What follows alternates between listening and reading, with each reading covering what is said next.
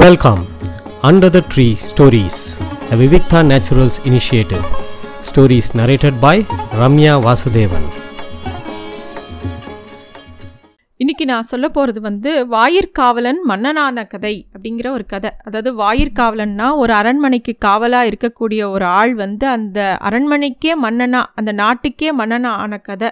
அதை தான் சொல்ல போகிறேன் இது நிஜமாவே இலங்கையில் நடந்த ஒரு கதை தான் இது. ஈழ மன்னர் பேர் சந்தமுக சிவன் அப்படின்னு பேர். அவர் வந்து ரொம்ப நாள் ஆண்டுட்டு இருந்தார் அந்த நாட்டை. அப்போ திடீர்னு ஒரு நாள் அவர் இறந்து போயிட்டாருங்கிற ஒரு செய்தி வந்து அந்த நாட்டோட அமைச்சர் புத்ததாசருக்கு வருது. அதை அந்த செய்தியை அனுப்பிச்சது யாருன்னா அந்த அரசனோட தம்பி ஒருத்தர் இருக்கான்.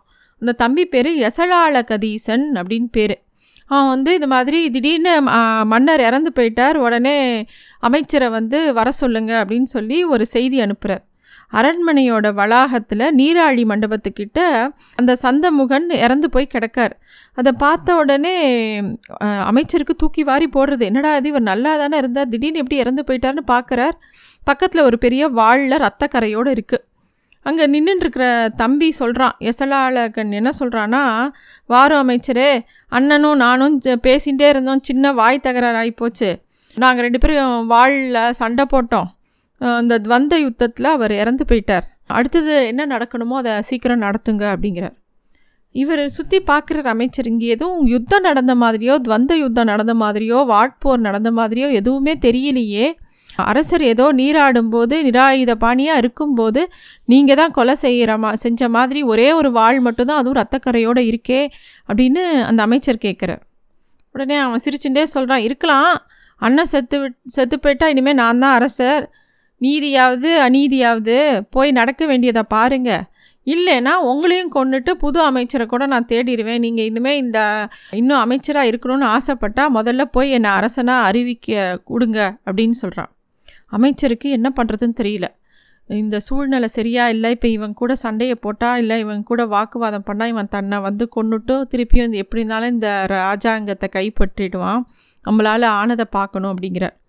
இந்த படுகொலைக்கு பின்னாடி வெறும் ராஜ்யத்து மேலே ஆசை மட்டும் கிடையாது. இந்த யசாலாளகனுக்கு ஒரு பொண்ணு மேலேயும் ரொம்ப ஆசை. அவள் பேர் ஸ்வர்ணரேகா அப்படின்னு பேர்.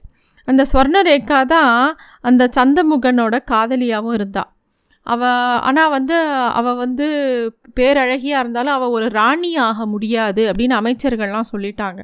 அவளுக்கு வந்து அந்த தகுதி கிடையாது. வேணும்னா நீங்கள் அரசவையில் ஒரு நாட்டியக்காரியாக வேணால் வச்சுக்கலாமே தவிர அவளை வந்து நீங்கள் கல்யாணம்லாம் பண்ணிக்க முடியாதுன்னு அந்த ராஜா கிட்ட சொன்னதுனால அந்த ராஜா அவளை கல்யாணம் பண்ணிக்கல.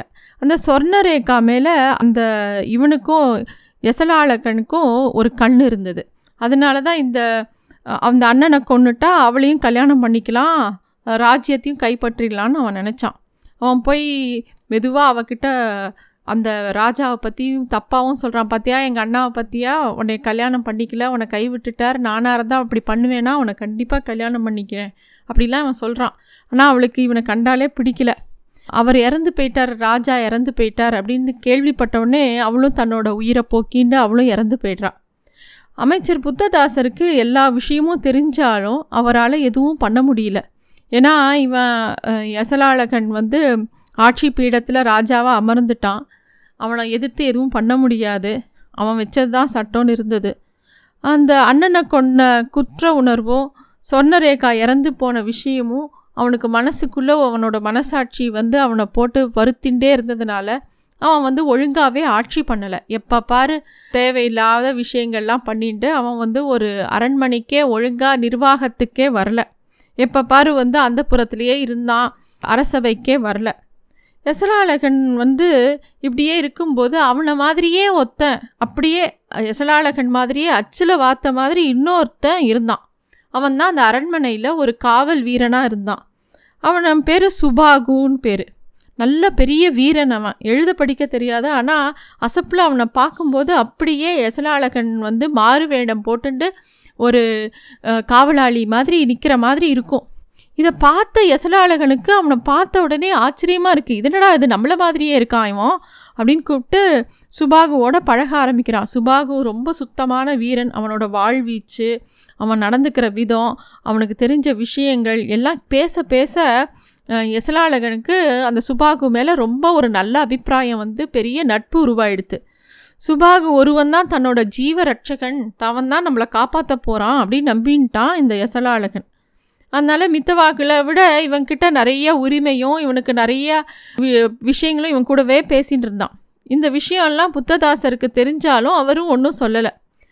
ஒரு நாள் புத்ததாசர் அவசரமாக ஏதோ சில முடிவுகள் எடுக்கணும். இன்றைக்கி நீங்கள் கண்டிப்பாக அரசவைக்கு வரணும் அப்படின்னு ஒரு ஓலை அனுப்புகிறார் நெசலாளகனுக்கு அவன் வந்து அந்த ஓலையை படித்த உடனே அவனுக்கு எரிச்சலாக வருது. இது என்னடா அது ஒரு அமைச்சர் எப்போ பாரு அரண்மனைக்கு வா.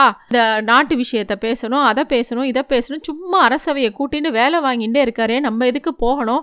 பேசாமல் இந்த சுபாகுவுக்கு நம்மளோட வேஷத்தை போட்டு அனுப்பிச்சிடலாம். இவனோ பார்க்க நம்மள மாதிரியே இருக்கான். ஒரு சாதாரண காவல் வீரனுக்கு நம்மளோட உடைகளை போட்டு விட்டு அனுப்பிச்சி விட்டோன்னா அந்த புத்ததாசர் வந்து நான் தான் அவன் தான் ராஜா நம்பிண்டு விழுந்து விழுந்து கை கும்பிட்றத பார்க்கறதுக்கு நமக்கும் வேடிக்கையாக இருக்கும் அப்படின்னு சொல்லிட்டு சுபாகுவை கூப்பிட்டு இங்கே பாரு நீ என்னோட உடைகள்லாம் போட்டுட்டு நீ போ இன்னைக்கு எனக்கு அரசவைக்கு வரத்துக்கெல்லாம் மூடு இல்லை. நீ போயிட்டு வா. அந்த அமைச்சர் உன்னை விழுந்து விழுந்து கும்பிடுவான். அதை நான் வந்து ஒரு காவலாளி மாதிரி வெளியில் நின்று வேடிக்கை பார்க்குறேன். நீ கிளம்பு அப்படின்னு சொல்லிட்டு கொடுக்குறான்.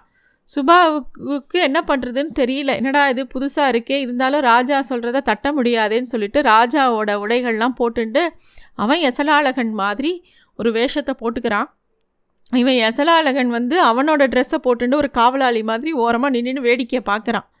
பார்த்தா அந்த புத்ததாசரிலேருந்து எல்லா அமைச்சர்களும் விழுந்து விழுந்து சுபாகுக்கு வணக்கம் சொல்கிறதும் அவரை பற்றி புகழ்ந்து பாடுறதும் எல்லாம் பார்க்கும்போது சிரிப்பு சிரிப்பாக வருது. ஒவ்வொரு விஷயமா பேசும்போது அந்த அரண்மனையில் அந்த ராஜாவாக வேஷம் போட்டுன்னு உட்காண்டிருக்கிற சுபாகு வந்து ஒவ்வொரு விஷயத்துக்கும் இந்த காவலாளியை உத்து உத்து பார்க்கறத புத்ததாசர் கவனிச்சுடுறார். அவருக்கு தெரிஞ்சு போச்சு. இங்கே ஏதோ மா ஆள் மாறாட்டம் நடந்திருக்குன்னு.